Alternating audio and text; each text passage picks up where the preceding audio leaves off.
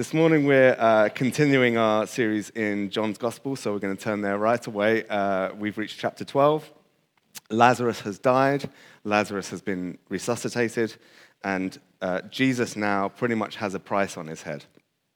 Um, for a while at the end of chapter 11, which is where we were last week, uh, in our very strange sort of uh, s- snow driven service in the Vineyard Center, um, which we broadcast online, and Tim managed to preach to two and a half thousand people. Um, um, Jesus had withdrawn with his disciples to an area of wilderness, um, but now we see him returning to Bethany, which is just a couple of miles down the road from Jerusalem. That means he's begun his movement towards people who have openly expressed a desire to kill him. So it's the movement towards his own death. Uh, we're going to uh, pick up from the first verse of uh, chapter 12, uh, reading to verse uh, 11, I think. Six days before the Passover, Jesus came to Bethany, the home of Lazarus, whom he had raised from the dead. You know that one. There he gave a dinner for him. Martha served, and Lazarus was one of those at the table with him. Mary took a pound of costly perfume made of pure nard, anointed Jesus' feet, and wiped them with her hair. The house was filled with the fragrance of the perfume. But Judas Iscariot, one of his disciples, the one who was about to betray him, said, Why was this perfume not sold for 300 denarii and the money given to the poor? He said this not because he cared about the poor, but because he was a thief. He kept the common purse and he used to steal what was put into it. Jesus said, Leave her alone. She bought it so that she might keep it for the day of my burial. You always have the poor with you, but you do not always have me. When the great crowd of the Jews learned that he was there, they came not only because of Jesus, but also to see Lazarus, whom he had raised from the dead. So the chief priests planned to put Lazarus to death as well, since it was on account of him that many of the Jews were deserting and were believing in Jesus. So there are in this passage seven actors, and I want us to spend a moment looking at each of them. Uh, in order to do this, I'm going to draw a little from some of the other Gospels uh, and the ways that they describe this same event. Um, there's something very special about this particular story, and I know that because of a couple of pieces of uh, biblical evidence. The first bit being in the way Matthew and Mark tell this story, um, they, they uh, describe Jesus as saying this about Mary wherever the good news is proclaimed in the whole world, what she has done will be told in remembrance of her. That's in Mark 14:9, and almost uh, exactly the same in Matthew 26:13. And then the second bit of evidence is in John, back a chapter, at the beginning of chapter 11, uh, John implies that this story was indeed known far and wide. Uh, he says, um, when he's describing Mary, says, Mary's the one who anointed the Lord with perfume and wiped his feet with her hair. So this isn't just an important story, it's somehow bound up as, as it's kind of bundled up with the important story, the gospel of Jesus Christ. It's a story that goes alongside the, the gospel and with it. So, as I said, we're going to look at the actions of the seven uh, actors or group of, groups of actors in this passage. Uh, the first being Lazarus, uh, the second, the Jews, which, uh, by which I think when, when John speaks about the Jews, he's making a geographical distinction rather than an ethnic one. Uh, I think he's referring to people who live in Judea as opposed to people who live in Galilee or in Samaria. Uh, but that is much contested, so that's just my opinion. You're entitled to your wrong opinion. Um, uh, then there's the chief priests, uh, Martha, Mary, the disciples, and particularly Judas, and then there's Jesus. So we're just going to reflect a little bit on each of those. The first being Lazarus. I wonder if you've ever noticed that Lazarus doesn't actually have a speaking part. It strikes me that although the raising of Lazarus is obviously the main event in this part of John's gospel, it isn't the main message. The message that John wants to convey has less to do with Lazarus and much more to do with how people, including us, respond to Jesus. To put this another way, the miracle's not the point. The point is that once the miracle has been done, there are then certain options available to us as to how we respond to Jesus. Some good options, some great options, some bad options, and some catastrophic options. And all of these are laid out for us in this passage. So Lazarus himself doesn't have a particularly crucial role to play. Certainly, if you're an actor and your agent gives you a call and says, I've got you the role of Lazarus, you want to get a new agent. Secondly, the Jews. Yeah, all you've got to do is come out of a tomb and look smelly and disrobe. Anyway, secondly, there are the Jews. As I've said, I think this is a geographical uh, uh, designation rather than an ethnic one. Uh, but in any case, there's simply no sound reason for considering John's gospel an anti Jewish gospel in the, in the way that it has so often been misrepresented. And here, indeed, in this passage, the Jews are presented in an entirely positive light. The miracle of Lazarus' res- resuscitation has caused many in that region to believe in Jesus. And because of the position of the chief priests, which I'll get to in a moment, a decision to ally with Jesus is at the same time a decision to reject the religious establishment. And that is a dangerous choice. But it's the right choice. And many Jews are making it. Then the chief priests. The chief priests are demonstrating in this passage that although they have power over the religious establishment, that establishment has lost all of its spiritual vitality. It now exists, it seems, only to protect itself rather than to move in step with what God is doing. They have been, just as everyone else has been, shown incontrovertible evidence of the power of God present in the person of Jesus. But their priorities are, now so rooted, firmly rooted outside of God's will, that they seek now to destroy that evidence by means of murdering Lazarus. They don't just want to kill Jesus, they now want to, they now want to destroy the fruit of his work. And I think this reaction is similar to uh, Pharaoh in the book of Exodus when his heart is hardened. Even though he sees and recognizes the power of God at work, he still chooses to stand against him. And if if we were to try and be more generous towards the chief priests, we would remind ourselves that uh, they believed that the death of a single man uh, sent by God would be the catalyst for the restoration of Israel. They may have believed, however perversely, that by hastening that death, they were doing God's will. Now, they were right about what God was going to do, but they were completely wrong about how he was going to do it and completely wrong about what faithful obedience to God looked like in that moment. Ultimately, what they wanted was for God to serve their vision rather than being prepared to surrender themselves to the path that God had set out. Next is Martha. Although in John's Gospel, Martha is only mentioned as being present and serving at this dinner, we already know that Jesus was close to this family. And in Luke's gospel, there's a narration of another, or possibly even the same, occasion where Jesus is their guest. That's the one where uh, Martha is bustling about, doing all the work around the house, and Mary sits at Jesus' feet. And Jesus says to Martha that what Mary has chosen to do is the right thing at the right time. I've heard it taught convincingly that Mary and Martha embody what Jesus says are the two greatest commandments to love God and to love one another. They are absolute commandments, but they do actually have an order of priority, it seems. To love God is the number one priority, out of which a love of others will naturally flow. John says in one of his letters in uh, uh, 1 John 4:20. Those who say, I love God, and yet hate their brothers or sisters are liars. So if you obey the first commandment to love God with all of your heart, then the second will be a natural fruit of that love.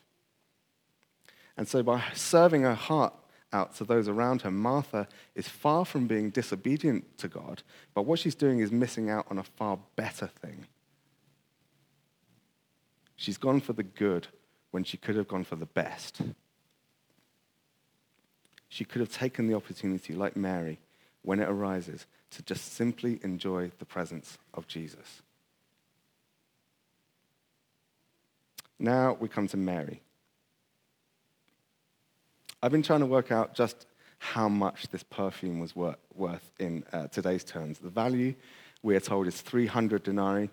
And we know from elsewhere in the Bible that a single denarii is a reasonable day's wage for a laborer. So 300 denarii is roughly equivalent to an annual salary. 300 days' work, 52 Sabbaths, and maybe a couple of holidays. So I've been trying to work it out on today's um, uh, national minimum wage, and I, have picked the one for 18 to 20 year olds because that's even cheaper than the, uh, the, the, the, older age group, and I want to keep the cost of this perfume as low as possible. I want to keep expectations low. But on that basis, an, an, annual salary at national minimum, minimum wage, this one bottle of perfume is worth at least £11,000 in today's money. Now, we don't know how wealthy Mary was, but that doesn't seem to be the point. The point is that however much it did or didn't hurt Mary's pocket, it was still a considerable amount of money that could have done an awful lot of good things other than being poured out upon Jesus' feet, which uh, a friend at home group this week called probably the most gnarliest feat ever to belong to a human being. So, why does Mary do this? Jesus says that she's uh, anointing him in preparation for burial, but I don't know whether she knows that that's what she's doing. I don't know whether she really has words to express uh, what she's doing. We don't know that. Uh, so I tried to put myself into Mary's shoes, do a bit of imaginative work to try and discover what she's thinking. So this is disclaimer. Uh, this is a work of my imagination, albeit done prayerfully. But I think she might have been feeling something along these lines. She's just suffered a massive, massive loss. Let's not forget that although Lazarus is now sat at the table dining with them, he did actually die.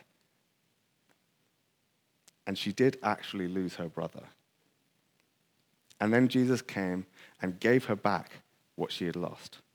And I think that because of that experience, she's now able to reconsider what is valuable in her life. And she's come to the conclusion that there's only one thing of ultimate value, and that's the person of Jesus. Since that's the case, she may as well pour out her most expensive possession at his feet. Because on the one hand, she knows there's nothing she can lose that if it's right that she should have it, that Jesus can't restore to her.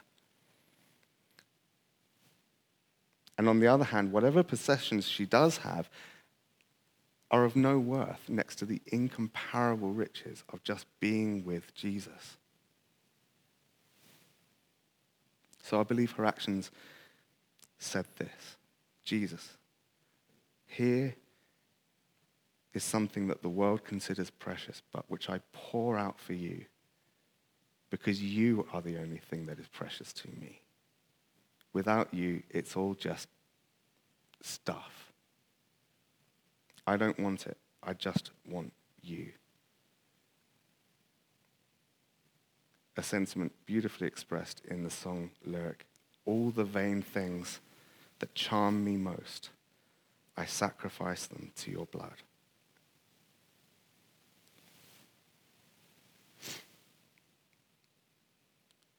Next, we come to the disciples. And I've brought up the disciples in general, as well as Judas in particular, because it's only John who actually singles Judas out. In Mark and Matthew, it's the disciples in general who are angry um, and complain that Mary's act is wasteful and ought to have been used ease the burden of the poor. So even though John makes it clear that Judas is completely riddled with poor motives, we shouldn't allow that to blind us to the fact that what, Jesus, uh, what Judas actually says is a vocalization of the sentiment of the room. Everybody's thinking this. I've thought this. I've looked at my own role as a worship leader and wondered, what really is the point of me? What is the point of us standing here and singing songs? How on earth does this help to feed the hungry or clothe the naked or give shelter to the refugee? I've wrestled with that question. I've had my own existential crises along the way.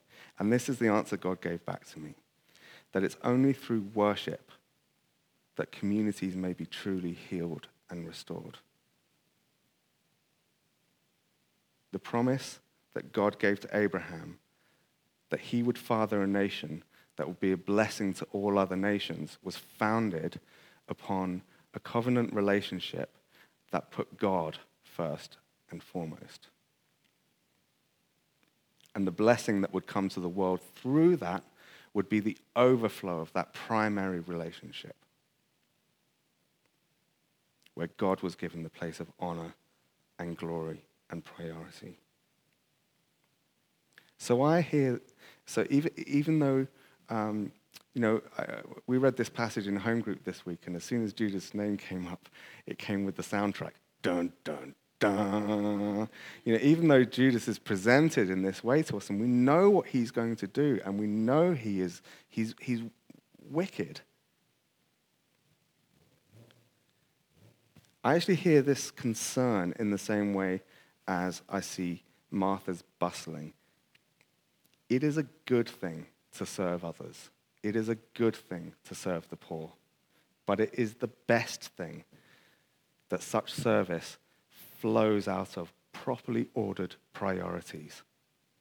Those priorities being the worship of God as the number one priority.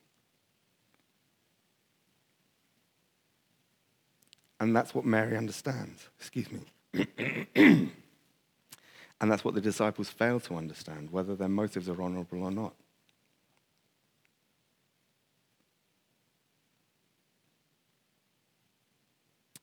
And then, last, but of course not least, there's Jesus. What does he have to say about Mary's actions? In uh, Mark 14, describing this same event, it says this Jesus said, Leave her alone. Why do you trouble her? She has done a beautiful thing to me. For you always have the poor with you, and whenever you want, you can do good for them. But you will not always have me. She has done what she could. She has anointed my body beforehand for burial. And truly I say to you, wherever the gospel is proclaimed in the whole world, what she has done will be told in memory of her. So, first of all, Jesus defends Mary against all of the critics and says it's a beautiful thing that she does. Secondly, he points out that the poor are always going to be around us, and he seems to believe that there is no tension between extravagant worship on the one hand and our service to the poor on the other. And this phrase that you will always have the poor with you has been utterly misused and abused as if to say that because poverty can never be completely wiped out, we shouldn't even concern ourselves with trying. Jesus is categorically not saying that. For a start, he's quoting Deuteronomy 15:11, which says this: "There will never cease to be poor in the land. Therefore, I command you, you shall open wide your hand to your brother, to the needy, and to the poor in your land." So that interpretation is just rubbish, basically. What Jesus is saying is what I've said a few times already this morning. We are absolutely to serve the poor, but there's a proper context for that, and that is indeed the proper context for everything. And that is out of restored and redeemed communities who put the worship of God as their absolute number one priority. In the vineyard, we often talk about the, the now and the not yet of the kingdom of God. That's relevant here because although the kingdom of God did come with Jesus and is here will continue to have poverty around us until that kingdom is fully and permanently established. Something that has not yet happened, but most certainly will happen. We experience um, moments where uh, the power of God comes and the kingdom of God is, is tangibly present. But there are also other kingdoms at work in opposition to God's kingdom. But the counsel of Scripture is that we open wide our hands to those in need in our land, but that we don't see that as part of some vain utopian project that can never exist this side of Jesus' return. Instead, we see it as the overflow of our worship. That's why when we take up our offering here, to give our finances to the work of the church, we see it as an extension of our worship. We see it as a consummation of the words that we sing. We give completely to God so that we may give completely to others. It's not some for God, some for others. It's all for God so that we can give ourselves completely to others in service. We sacrifice all we have to the only one who can properly and truly restore and redeem all of humanity. So there is no tension between extravagant sacrificial worship and our service of the poor. So those are the seven actors. There is actually an eighth character in this narrative, although this character has no autonomy to decide anything for itself. That is, of course, Nard. and this seems like the perfect opportunity for me to unleash my new advertising campaign.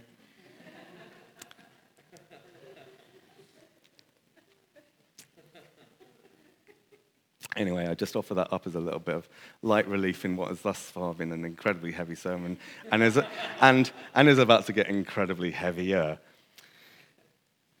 Because I want us to get to the heart of the matter. What is our appropriate response to what I've said? What does this all mean for us today? I believe God's calling us all as individuals to make a commitment to Him this morning. But rather than telling you exactly what that looks like for you personally, because it will look differently for each one here, I want to give you a sense of what it might mean for us as a church family doing the mission of God, uh, that you do indeed make a commitment to Jesus this morning. A couple of weeks ago, uh, Jim talked about how, as a church, we want to do and experience more of the same. If you weren't here and you didn't hear that talk, I absolutely insist you go to our website, you subscribe to our podcast, you listen to it, take notes. What did, what did we call it? A, Jim manifesto or something like that? Yeah. But it is a blueprint for, uh, for, uh, uh against which we will test the, uh, the ongoing activities of our church. And in saying more of the same, Jim made it clear that this was not a request for more from you. This was an invitation to the more that God has for us. He said this To those of you who already give sacrificially of your time and of your resources, we thank you. This is not a call to fill your diaries with more activities or drain your bank account of more money, but we do believe God wants to do so much more through us and in us.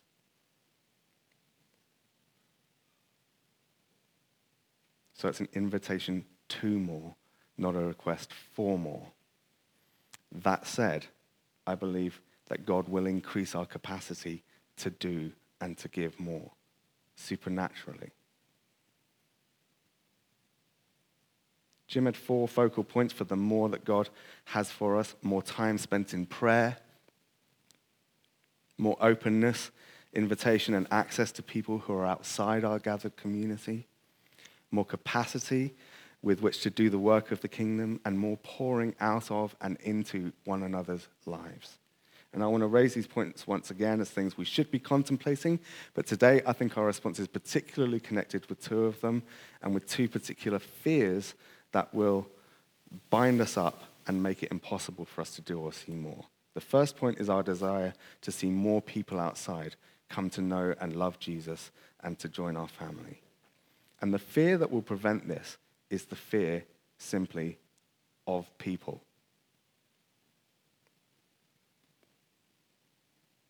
To be more open and inviting to those that we know around us who don't know, know Jesus yet, it's going to involve some pretty awkward conversations. But let's consider for a moment what it meant for Mary to do what she did. She risked ridicule, even from those closest to Jesus. They just didn't understand her, what uh, uh, they didn't know what drove her to such a reckless act of adoration.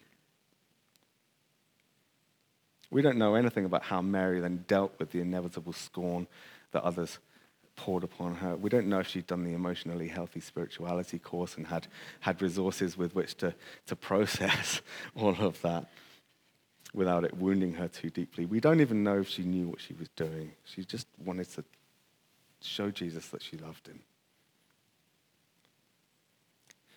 But I think we should be able to at least say this. She knew what it was going to cost, both in the value of the perfume that she was pouring out and in terms of her standing with other people. So for us to follow her example might look, look like us putting ourselves in those embarrassing and awkward positions with people who we know, people who we work with, who simply won't understand. But it's worth it. And I say this not to condemn you when you've maybe bottled out of situations where you knew you had an opportunity to reveal just how important Jesus is to you with someone who probably wouldn't understand. But do you remember when Peter denied even knowing Jesus? Those were opportunities for Peter that involved a choice either to consider himself better off um, uh, associating with Jesus and then paying the inevitably painful cost of that association, or, as he chose in that moment, to succumb to the fear that always creeps in and to believe that the cost was not worth it. Again, I say this not to condemn you because we need to remember that when Jesus then speaks to Peter after that, he's so gentle and so forgiving and so kind, just as he is with us. But we mustn't forget that it was still the wrong thing to, for Peter to have done. And we must determine not to make the same mistake. Demonstrating that we love Jesus in a world that doesn't is going to hurt but a cost benefit analysis that takes into account our, our own wholeness as human beings and the potential wholeness into which we're inviting people, it leaves no room for doubt that it's worth it.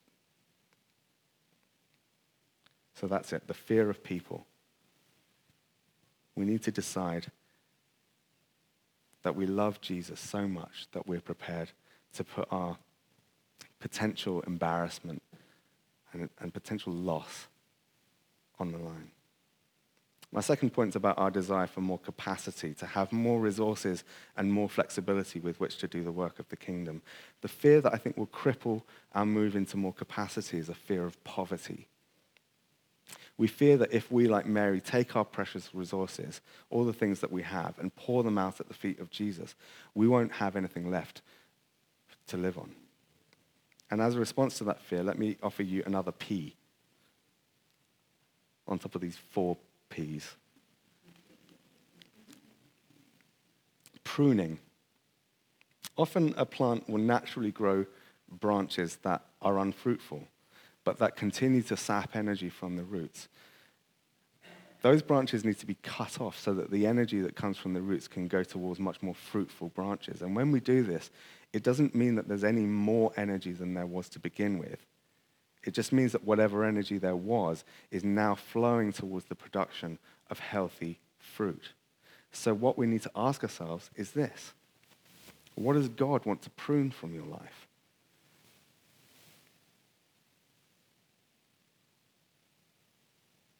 It's not going to be a loss, it's going to be a gain.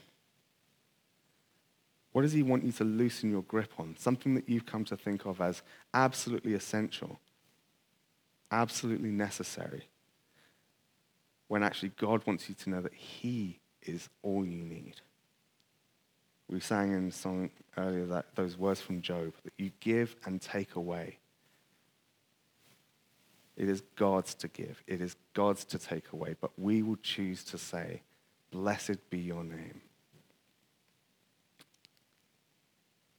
I had a, a picture at a prayer meeting we had on Wednesday, and it was a two stage picture of us all entering into this room uh, together to worship God. And uh, it was two stages because I saw it twice. The first time, uh, it was like all of us had on our chest these um, dials, like on a car dashboard, and we were all the fuel tank showed us all as two thirds full. And we were coming in and asking God, us, God to, to fill us up with that extra third, and we were going out full. Great. I then had a second vision, almost exactly the same, where we all walked in. We all had two thirds on our dials. But what we did is we emptied ourselves out and sent, us, sent our dials swinging to zero. And then what did God do as we worshipped? He filled us up completely. By my very, very poor maths,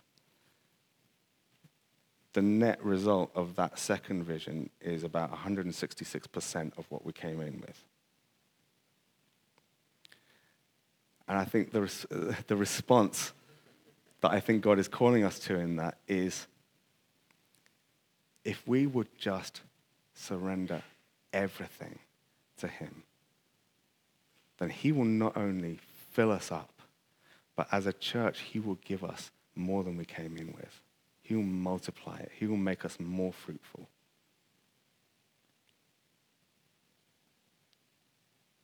I believe that we need to choose this morning to say to God that everything I have that I call my own, I give to you. And I will only leave with what you give me back. I believe that He'll not only give us back everything that we need, but that He'll also increase our capacity for more. But we need to be prepared to leave with nothing but the presence of God.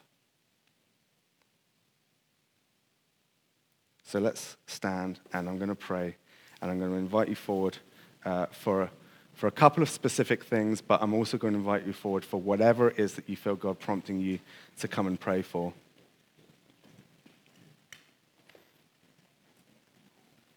We're just going to spend a moment just um, invite the Holy Spirit to come, just listen to what he has to say. Just, I, I want him to just uh, do away with any words that I've said that are of no value and to pinpoint the words that he wants to say to you this morning to which you need to respond. So let's just wait for a minute. Come, Holy Spirit.